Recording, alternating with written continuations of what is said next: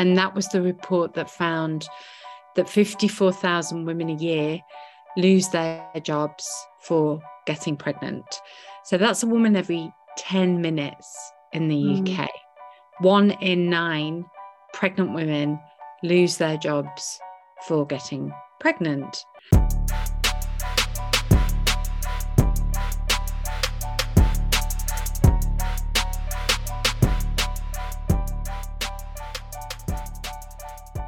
Hello, and a warm welcome to season 5 of Brown Don't Frown podcast. Our first ever episode went live back in October 2019, and since then, we have brought five seasons totaling almost 50 guests and their stories straight to your ears. I hope you've been able to learn from them as much as I have. I am your host, Tanya Hardcastle. Brown Don't Frown spotlights the experiences of a diverse range of women and brings new perspectives. So I hope that you finish each episode feeling more rounded, energised, and inspired.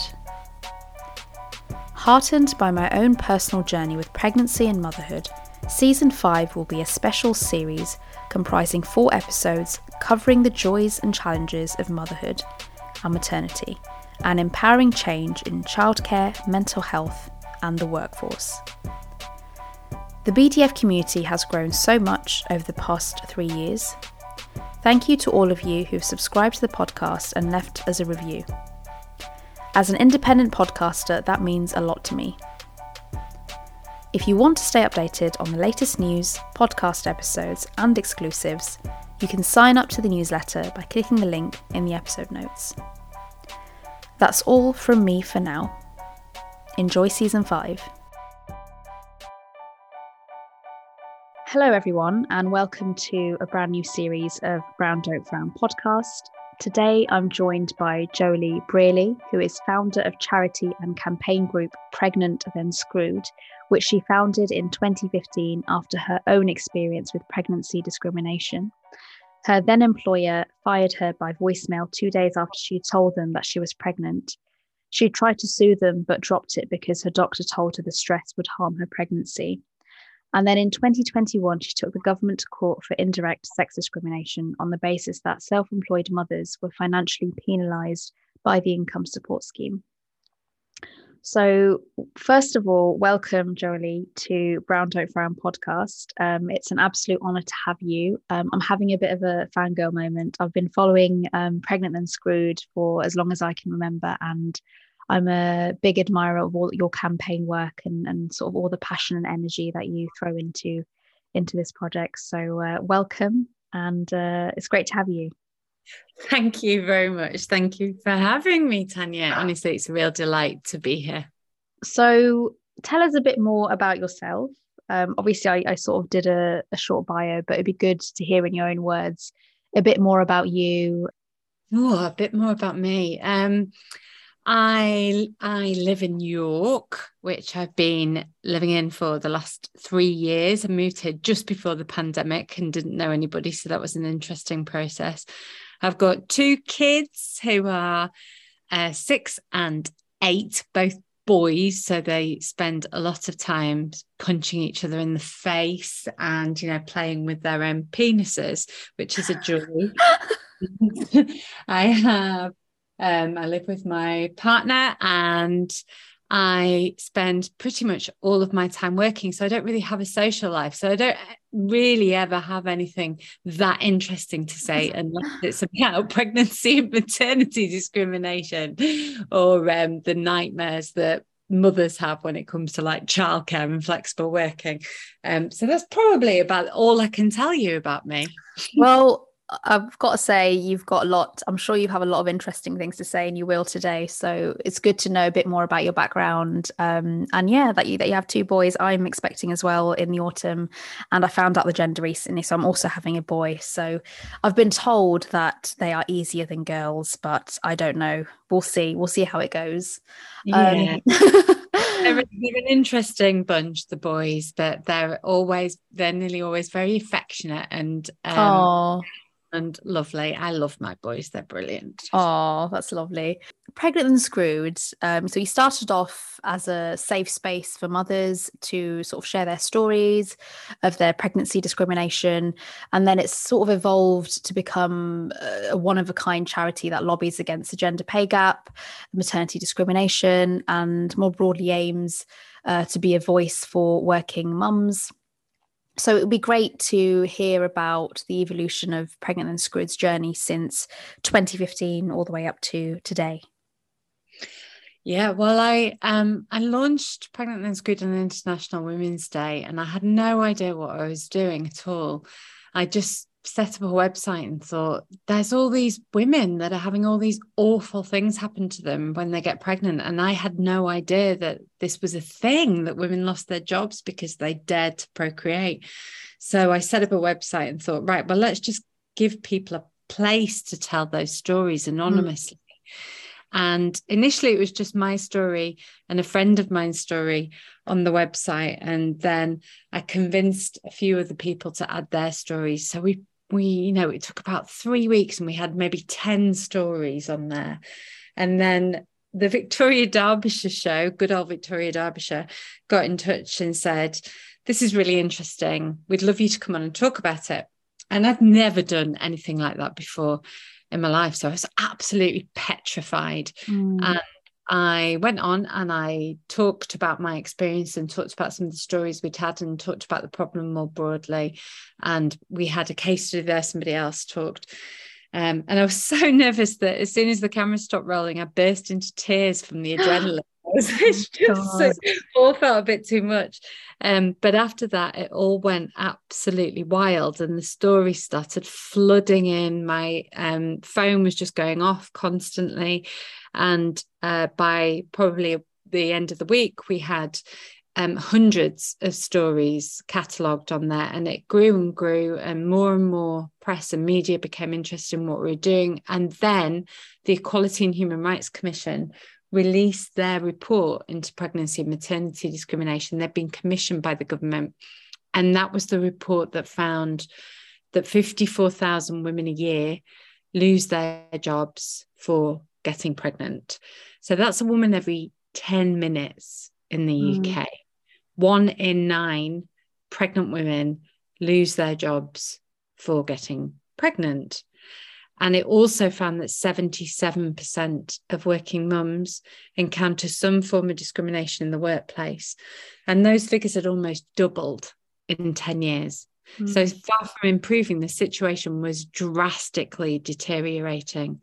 Mm. And because of that data and because of that report, then the people seemed much more interested in having these conversations and talking about it. Mm. And so we realized that we needed to do more. We couldn't just be a place for people to catalogue their stories because people needed help and support. And I was um, in, I was I was on Mumsnet I'd written an article on Mumsnet and people were being quite awful to me, as sometimes happens on Mumsnet. And then uh, a lawyer stuck up for me, and we ended up talking. And I, she, she, I lived in Manchester at the time, and so did she. And we decided to meet for a cup of tea. And I said to her, I don't suppose you'd help me set up a free legal advice line. And she said, Yeah, why not? And initially, she was speaking to maybe two or three people a day maximum and she would she would call people back she'd do it from the bath she'd have a bath at night and she'd call oh, people wow. Having and give them free legal advice. And that grew and so we ended up having a team and the lawyer who was originally involved still runs that free legal advice service but she has a team of lawyers that work with her. And then we realized that it was actually really difficult for women to take an employee to tribunal. Fewer than 1% of women who um, experience discrimination even raise a tribunal claim. And we thought, right, we need to do something to improve that. And so we set up a mentor scheme to pair up women who had been through that process with a woman about to go through it as a sort of peer-to-peer support program just to give people the some a shoulder to cry on if you like when they mm. were going through that process but someone that could really help them that knew what was coming up and then we set up pregnant and screwed in uh, America and Spain and Sweden to show that this wasn't just a problem in the UK. It was there was no country that was immune from this. Mm. And we started doing events and and yeah, we're now a fully functional charity. There are five members, six members of staff, and um, and we last year supported uh, 89,000 women. Oh my goodness. Wow. What an absolute journey you've been on with Pregnant Then Screwed. Um, some of the figures you've just mentioned as well are really stark with some of the issues that women face, especially with childcare and having to, you know, have experiencing pregnancy discrimination, not being able to do much about it. Um, and it seems as though this platform, it was something that was much needed for a long time. Um, and, and you mentioned that some of these figures are also going up as well in terms of discrimination. And it, it's sort of counterintuitive because you assume as the years go by, um, people evolve and they and they become less antagonistic towards women who decide to have children and that the work life balance is something that's upheld. But clearly it's, you know, this is a much needed organization. Um, and the amount of people that that you that have come through to pregnant and screwed and spoken about their issues really does highlight the the imminence of the problem and, and how much more needs to be done. Um, so thank you so much for sharing that um, sort of journey of pregnant and screwed. There's clearly a lot of work that you've done and your team has done um, over the course of the last few years um, and it's come to fruition in a really positive way. You're clearly making a difference for a lot of people um, you mentioned that you know you're, you're focused on uh, on your website you say you know you're focused on the lived experiences of those you support to help inform your work. Um, and you mentioned the, the free advice line that started off and is still going um, giving pregnant women and, and parents advice uh, about you know issues with parenthood and work and sort of balancing the two. Um, it'll be really interesting to know, I think, to know, I think, um, what are some of the most striking examples of pregnancy discrimination that you've come across uh, from the advice line and from other sort of areas of your work, and how have you used those examples to, to galvanize change uh, in maternity policy? Yeah, I mean, pregnancy and maternity discrimination, people often go, What does that even mean? What are you talking about? Yeah. And it can mean um, it can mean anything from sackings, redundancies, to bullying and harassment, to rejecting a flexible working request for no good reason, to demotions and being sidelined. Uh, they would all fit under that umbrella. So it can feel very extreme. Uh, mm. And in my case, it was very extreme. I informed my employer that I was pregnant, and the next day they sacked me by voicemail and my employer was a children's charity, it couldn't really get much more extreme. But in the majority of cases, it's a slow drip, drip bullying effect. So most employers know that if they just push you out of your job, then uh, they're potentially up for a lawsuit. So you, instead of sacking you or making you redundant, they strip you of your confidence. And it's done behind closed doors with the curtains drawn, papers are shredded, nothing is documented, and things start to go awry from the moment that you mention that you're pregnant. So suddenly your personal development reviews will go from excellent to substandard in the blink of an eye and you think well hold on my work hasn't changed mm. uh, it's just the perceptions of my work and there is a well documented bias from employers to pregnant women and to mothers, particularly mothers of young children. And you see that play out in the way that mothers are treated, but it's also subtle that you can't quite put your finger on it. It's gaslighting. Mm. Ends you completely mad because you can't, you, you know, you can't really pull somebody up on it. You see, it's very hard to prove in a legal case but you know it's happening mm. or worse you don't realize it's happening and you think that you've done something wrong mm. and that you've screwed up and it can really take its toll i've spoken to women who have experienced pregnancy or maternity discrimination 10 years previously and they're still suffering the consequences of it mentally mm. and some of the stories that we've heard so um, this is quite a common one. We had a woman who had worked for the same employer for uh, about six years. She was doing really well. Her boss told her she deserved a promotion. She had to go for an interview, but it was just a formality. The job was in the bag. And before the interview, she told her boss that she was pregnant. She didn't get the job. And oh, when wow. she her boss why, he said he had discussed things with his wife and they had decided that her priorities would change. You know, and examples like that, you sort of think, well, I can see that actually you meant well. you yeah. sort of thought, oh, this is going to be really intense. You're going to become a mother. And um, you know, in my day, we didn't women didn't do that. So I'm going to take the pressure off you and not give you this promotion that you're mm. expecting. But then there's there's examples that are much more extreme. So there was a woman who had really, really severe morning sickness, you know, hyperemesis style morning sickness. And so she was going to the bathroom six or seven times a day to vomit. Mm. And her boss just thought she was skiving, she was making it up. So he told her that she had to vomit in a waste paper bin next to his desk in an open plan office of 60 people. Oh my God.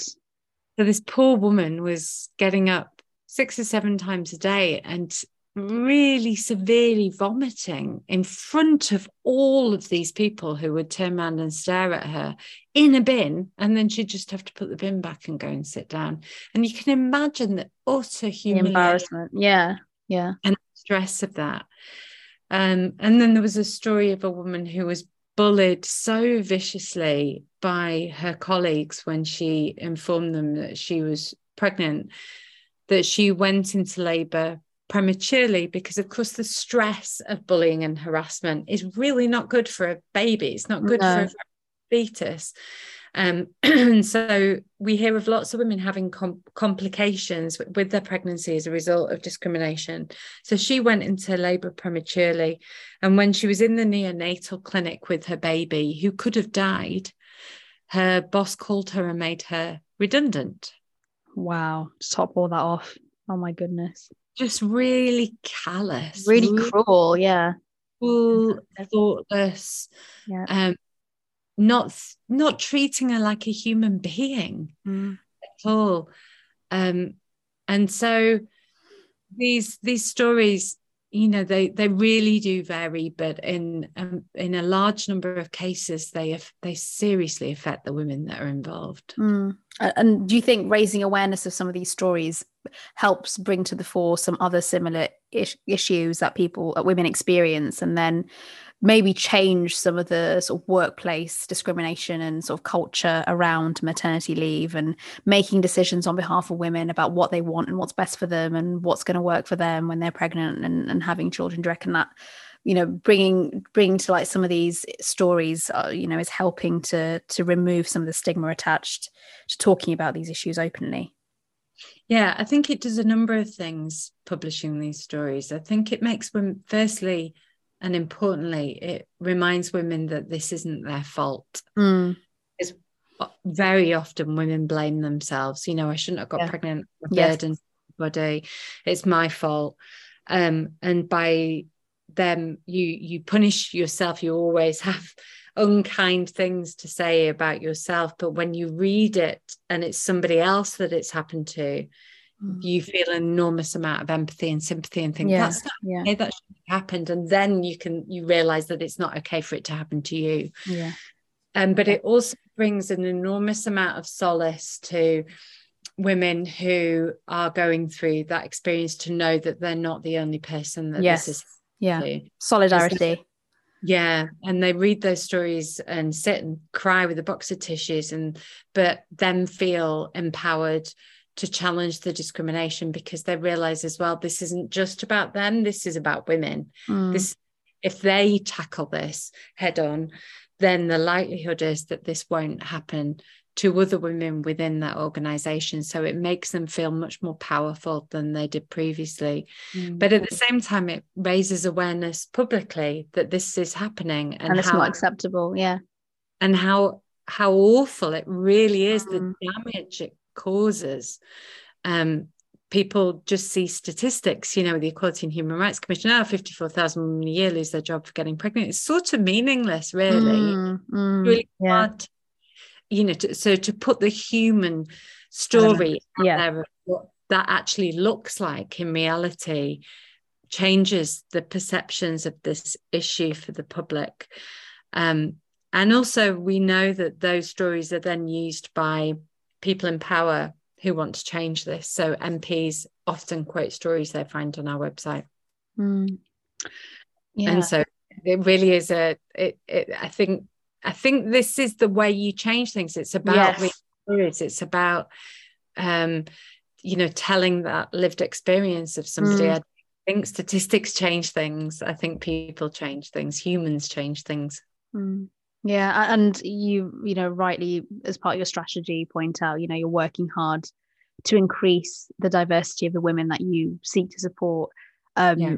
It would be great to, you know, have some examples of any sort of consultation or partnership work that you're doing to reach out to those um, underserved groups as well to see, you know, who who is really being sort of impacted by pregnancy discrimination, maternity discrimination, and and what's being done about it.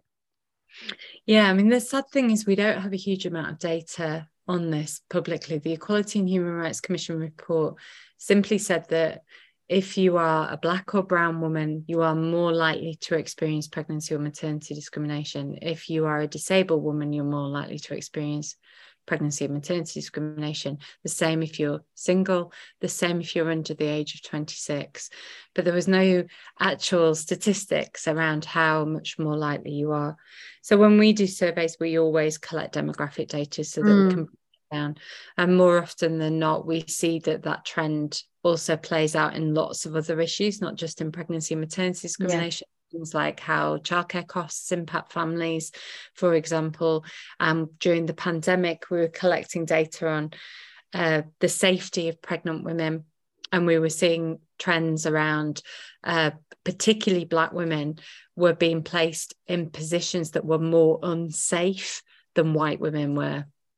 Um, and uh, so we always, you know, try and get as much of that data as we possibly can. Mm. We are keen, of course, to reach more uh, Black and Brown women and disabled women. Um, and the way that we do that, and the way that we're trying to do that better, is um, is a mixture of things. I mean, essentially, we want to, you know, really, we want to get out of the way. We want Mm. Black and brown women and disabled women to be able to speak for themselves and have their own platform as much as possible to talk about these issues because I'm not I'm not the right person to talk about this No, of course, yeah. but we do have um, black and brown women on our team we do have a disabled woman on our um, board of trustees so they're so- you know over, overseeing and um, constantly looking at ways that we can ensure that we are um, we're you know working in the right way and Yes. and to reach those groups Yes. um, we do with with March of the Mummies, the protest that we're doing on the 29th of October, we're partnering with organisations like uh, the Mi- Muslim Women's Network, uh, Black Mums Up Front, um, and then uh, Fawcett Society, Gingerbread, who work with single parents. We've made Oh, sure. Yeah. with with organizations that um, already have relationships with those communities because Mm. that's the best way to do it rather than trying to build something from the ground up you know Yes. what, what exists um, as best we possibly can and um, with uh, we've got a festival coming up called reset which is about motherhood and mental health that starts on the 12th of september it's an online festival um, and again, we always are really careful about how we curate those events to make sure that women with different lived experiences, their voices are heard, um, and that we're talking about some of the issues that are pertinent to different Mm. communities. So, for example, we're gonna, we'll be doing a whole session on Black women's mental health as part of Mm. um, Reset Festival. So we we have um, we have very recently a member of our team uh, called Osha, who is brilliant and has been a maternity cover covering our support services. She's now going to stay on with us, and um, part of her role will be this partnership working, how we grow our partnership working, how we reach women from more diverse communities, because it's something she is really interested in and passionate about. And it's something that we we really want to do. She's a black woman. Um, and so uh, she's, you know, she's much more well placed to do it than I am. yeah that sounds like it sounds like you've taken a very intersectional approach to targeting some of these groups some of the charities and organizations that you've mentioned that you work with um, with your upcoming protests and your um, festival as well. It sounds like you're you know going in the right direction and very much looking forward to um, some of these events that you've got coming up. Um, so you, you mentioned the reset festival as well. So when is that? When did you say that was that starts on the 12th of September and it runs for five days. It's, and all, it's all on- online. Yeah. yeah. Yeah. And so there's about 40 different events happening over the five days.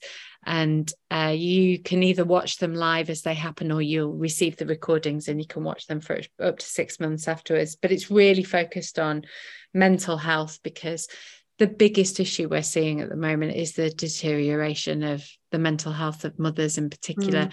Part because of the cost of living crisis, which we of all course. know is Yeah. We're all very stressed about money um, and that's playing havoc with our mental health but also because we're sort of the the pandemic is over and many of us haven't really recovered from it the, that recovery mm. process is starting now um, and so we were just getting so many calls from women who we could see were just on the floor that we felt like we had to do something about it. So it gives women the tools they need to like feel better and uh, to um, think about how they can cope with the upcoming months. But it's also there's a lot of comedy and we're going to do a dance party and uh, there's an opportunity to do one-to-one therapy as well. That sounds absolutely fantastic. Very much looking forward to hearing more about that. Um, and for those listeners who you know are hearing more about pregnant and screwed who might have not heard of you before and want to get involved um, so you've mentioned a protest, you've mentioned March of the Mummies and this um, festival coming up, the Reset Festival.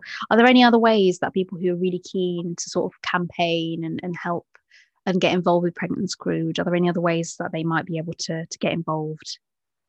Yeah, well, the key thing to do would be to follow us on Insta- Instagram because that's where we post all of our sort of calls to action, if you like. So on Instagram, we are at pregnant underscore then underscore screwed. I think that's right. Yeah. Yeah.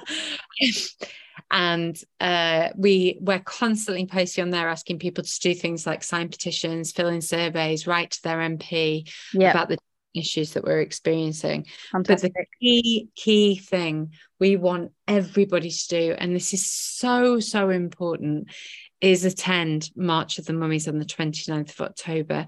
It's happening in 11 cities across the UK, so you have no excuse on location.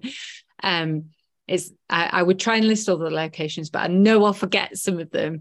Uh, the main one is in London, the other ones are satellite marches, and there'll be some absolutely incredible speakers which we'll be announcing soon. We've already had 5,000 people registered to attend. These types of demonstrations really are the thing that makes such an difference. Yeah. Any campaign. And we see throughout history that the moment things change is when people get together and they get out in the streets on a commu- as as a community and they say enough is enough. We want action. And if you're not going to take that action we will very loudly and very clearly as a solid group say that is not okay. Um, and so the only way that we do that is by people coming and attending this March. So yes. I'm really asking everybody listening to um, get on your get your Halloween costumes on because uh, it is very close to Halloween and it's called March of the Mummies not just because it will be uh, many of the marchers will be mothers but because we want people to dress up in Halloween costume to create quite a spectacle and uh, come to the your local march. It will start at 11 o'clock. It will finish at one o'clock. It's fun, family friendly. There'll be music, there'll be talks. Um, so it's a fun day out for all of you. But also, it really will be, we believe, the key to getting the government to change our childcare system, the flexible working policies in the UK, and our parental leave system, which just isn't good enough. Absolutely. Well, it sounds like you've got a lot of um, events coming up and a lot of busy times ahead. And I'm sure that our listeners um, who want to be involved um, have got enough information now to sort of get going uh, and get started. Um, one thing you mentioned that really struck out to me just now, um, childcare in the UK, you know, as you said, it's been unfit for purpose for a very, very long time. We need a radical shift um, in our mindset on the impact of childcare on the economy, you would think that logically, you know, increased tax revenue from additional earnings and then res- less reliance on welfare would recoup any sort of government investment into more affordable and better quality childcare. And yet, for some reason, it's not something that's on anyone's priority list. Um, you did a survey uh, with 27,000 parents published jointly with Mumsnet as well, which revealed that 99% of parents find the cost of childcare is making the cost of living crisis even more challenging for them. 62% say that the cost of childcare is now the same or more than their rent or mortgage, which is absolutely insane. Um, this then rises to 73% for single parents. And we've got 43% of mums saying that the cost of childcare has made them consider leaving their job. Uh, and 40% saying that they had to work fewer hours than they would like because of childcare costs. Now, there's going to be no sort of one size fits all um, solution to this because everyone's got different circumstantial challenges, um, earning disparities as well. So there are so many factors in, in, which impact the way in which childcare is designed in the UK and, and how it impacts um, women and, and families.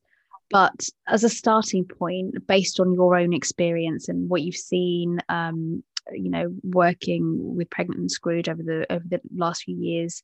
And just from your own sort of personal perception you know what would you what would you say would be sort of a good starting point to, to start to tackle some of the challenges with we face with a childcare system in the UK the big problem with our childcare system is that the government doesn't invest in it.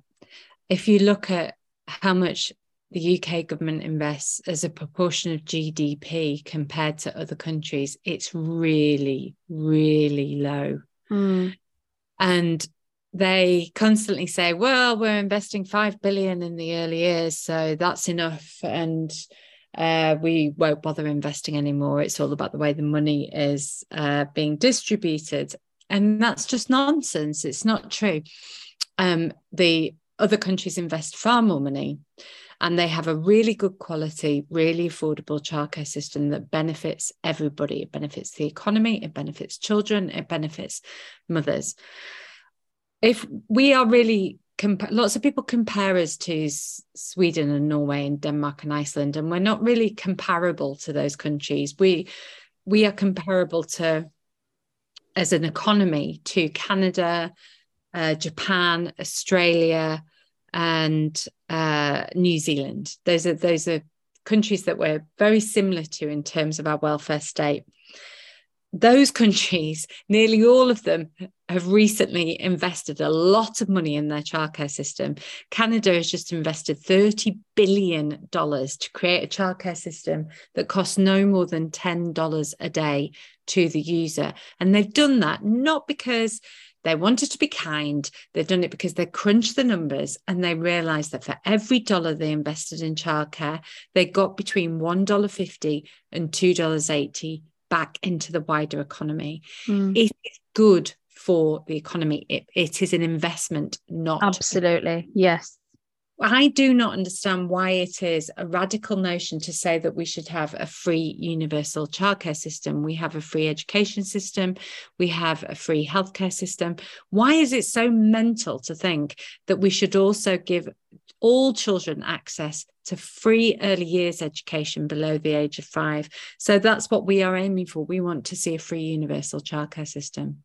Absolutely. And I'm sure everyone who you know is a parent would agree with that um, because it really does impact you know the, the, the the lifestyle and the standard of living that you have. If you're spending such a big chunk of your wage on childcare you don't really have much left over to you know do other things with your children and and just to have that you know better quality of life especially because the, the earnings in this country on average you know they, they haven't really been going up in, in line with inflation for a very long time now and now that inflation inflation is actually biting it's you know really becoming apparent how underpaid the majority of this country actually is.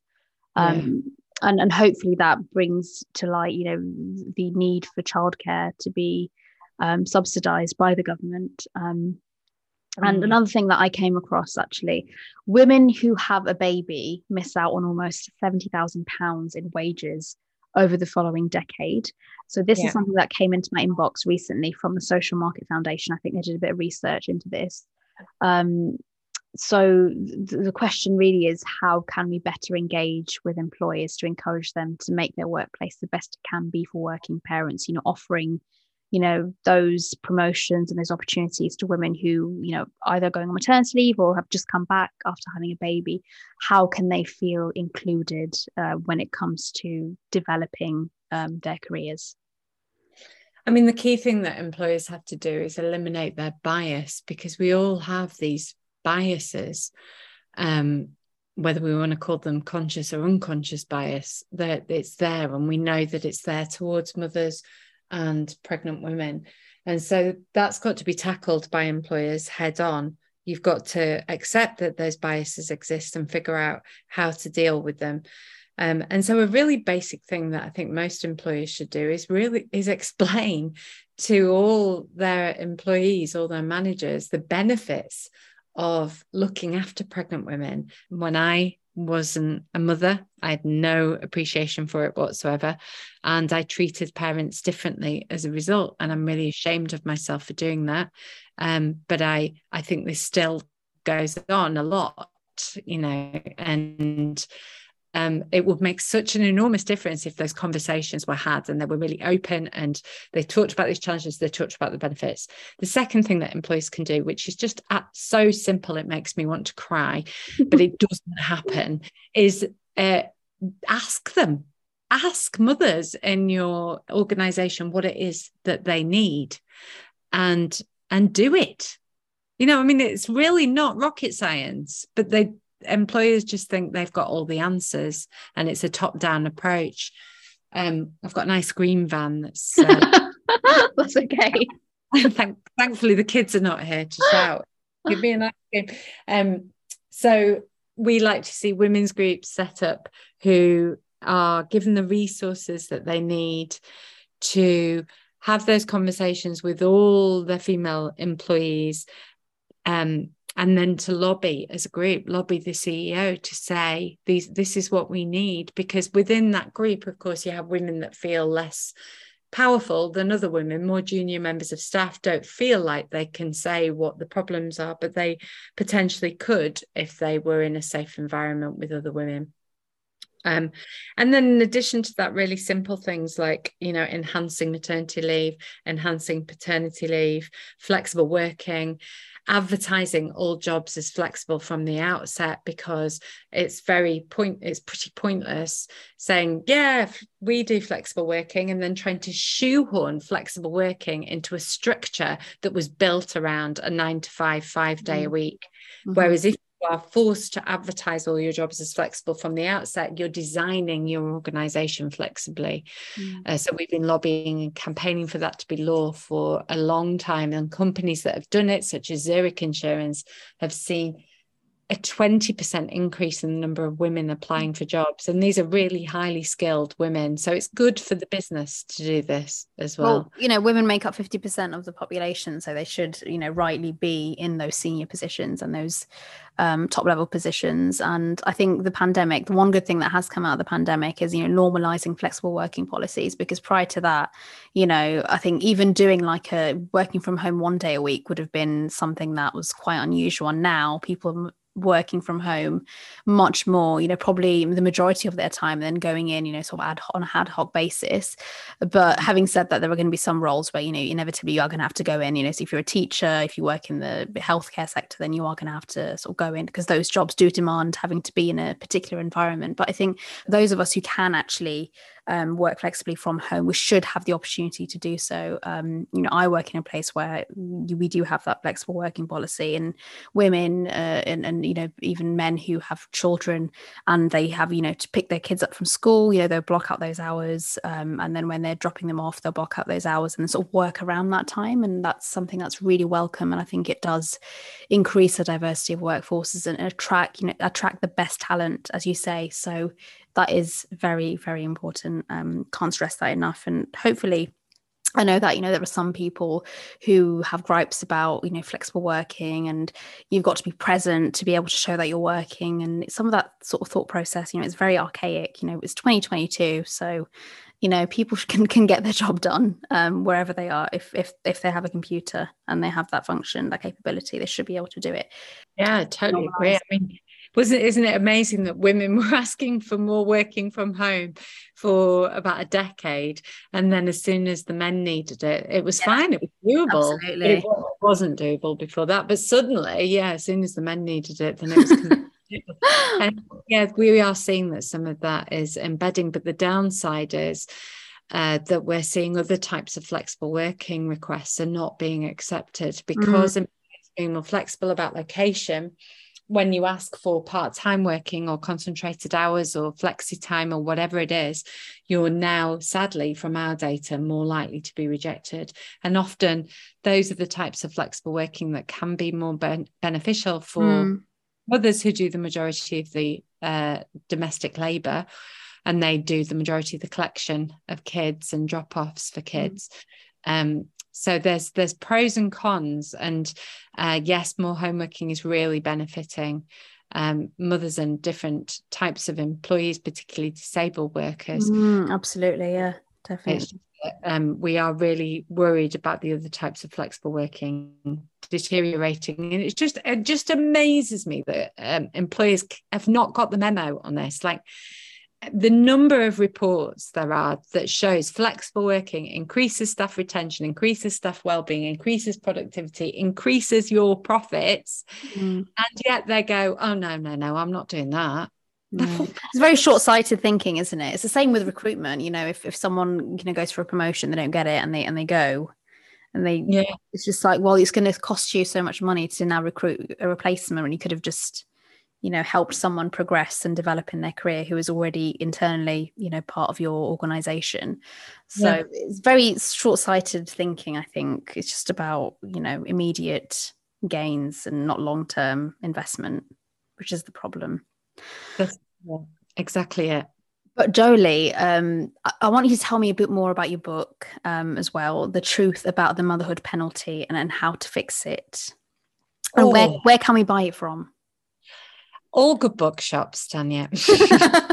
all, all the good ones. um, yeah, it's uh, I wrote I finished writing it during the pandemic, which actually makes me send shivers down my spine now when I think about that end process of writing it because it was just absolute chaos. I bet um, it was um, grueling.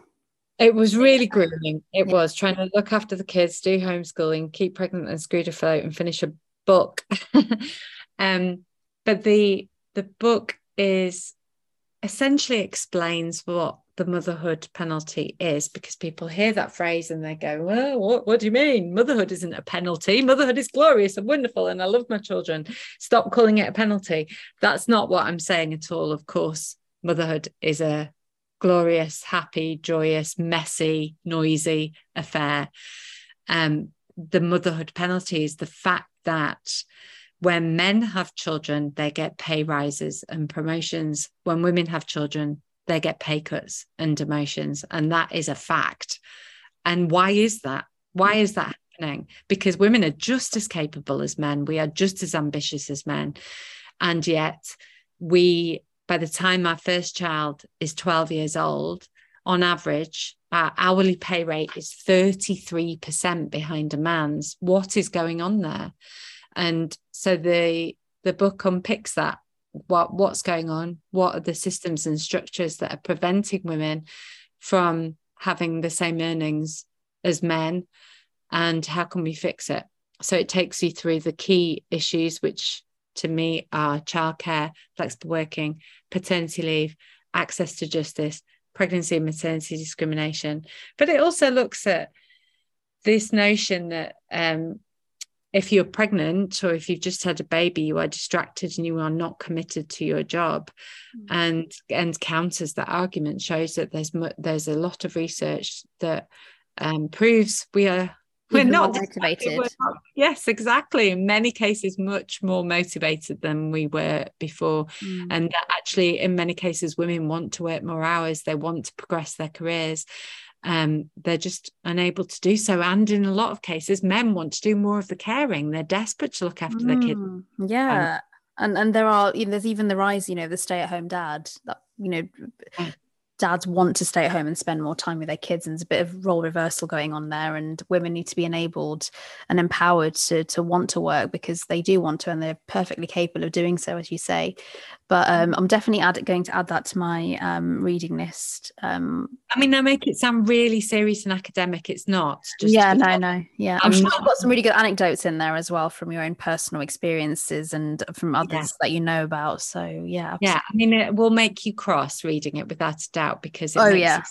That, that, that this is fixable and that actually it's about um, lethargy from the government. They just can't be bothered to fix it. They don't prioritize it. So it will make you angry. It will potentially want to punch something. But having said that, you know, it's it's not academic. It's not, it, you know, hopefully it's written in a very readable way. And I've mm, uh, tried to add quite a bit of humor in there as well. Good, good. That's good. Um, so I think I'd like to end on, I guess, um, a bit of a personal note. Um, I want to ask you, um, and I'm going to be asking my other guests in this series about this too. Um, what is the, the best thing about being a mum? What's the hardest thing? And finally, what is the one piece of advice you'd give to expectant or new mothers? Oh, the best. Okay. Um, is there more than one thing? the best thing about being a mum. Look, I mean, motherhood to me, before you have children, I think your spectrum of emotion actually is quite small. Mm. When you have kids, you've never felt so uh, the joy and pride and elation and happiness to that extremity before. It's a whole new feeling. But at the same time, you've also never felt the depths of darkness and depression. oh, wow. So very conflicting and polarized emotions. To me, that's how I felt. I felt like I'd never, I'd, ex- I was experiencing emotions that I'd never felt before on both sides. Mm. So, first year, I mean, it was, I had postnatal depression and my kids didn't sleep. And it was the hardest thing I've ever done. And I went a bit mental and I thought, crikey, at points I thought, what have I done? What have I? I, think, I think a lot of uh, people have that. Yeah. That yeah. Like, oh God, what have I done? what have I let myself then, in? but then they smile at you and giggle, or as they get older, they say some really hilarious things. they give you big giggles, and you know, you just you you feel so proud when they do the smallest of things and um you know it really is a wonderful joyous beautiful thing but it's also bloody bloody hard yeah. um so yeah i guess and- the best thing about it is the love and the joy and the worst thing about it is the the, the dark days yeah yeah yeah absolutely so i mean what what would you say to to mothers to be then on that basis. But will it get easier? Yeah, yeah, it gets it really does get easier. The first year is tough and things get better from there. Once they start speaking, I think you get payback because they're entertaining. um, get something out yeah. of it. Because prior to that, it's a one-sided conversation, isn't it? You're not getting any sort of response. Yeah, you sort of just, you know, for the, I mean, the, for, to me, this isn't everybody's experience, of course, but to me, it was um, when you first have them, they sort of all they do is cry. Mm, yeah, yeah. and just want feeding. So you're sort of a robot that's just going through the motions, and uh, that that feels very difficult. Mm. Um, and it, but it does get better, and it yeah it what no matter how dark and depressed things get, remember, it's all a phase, as they say. it's going to end. It's, it's not forever. It's not forever. It's not forever. No. Oh. Well, that's been really insightful. Uh, it's good to hear a sort of personal perspective on it. Um, well, Joeli, it's been an absolute pleasure to have you with us today. Um, thank you so much for gracing us with your wisdom, your insights, and your good humour.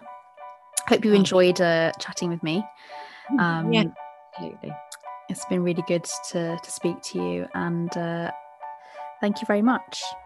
Thanks, Tanya. Thanks for having me. Thank you for listening to this episode. If you know someone who you think might like this episode, please do let them know. If you enjoyed listening to this podcast, please do leave us a review on Apple Podcasts. Make sure you hit the subscribe button and you'll be notified as soon as a new episode goes live. Producing and hosting this podcast is done by me on an entirely voluntary basis. So if you enjoy listening, please consider supporting it through Patreon so that it can continue to provide you with engaging and meaningful content. If you would like to donate, you can do so by heading over to patreon.com slash brown don't frown pod. If you have any thoughts or comments, or would like to get in touch and contribute to the podcast, please do drop us a line at brown don't frown pod at gmail.com. We hope you enjoyed listening.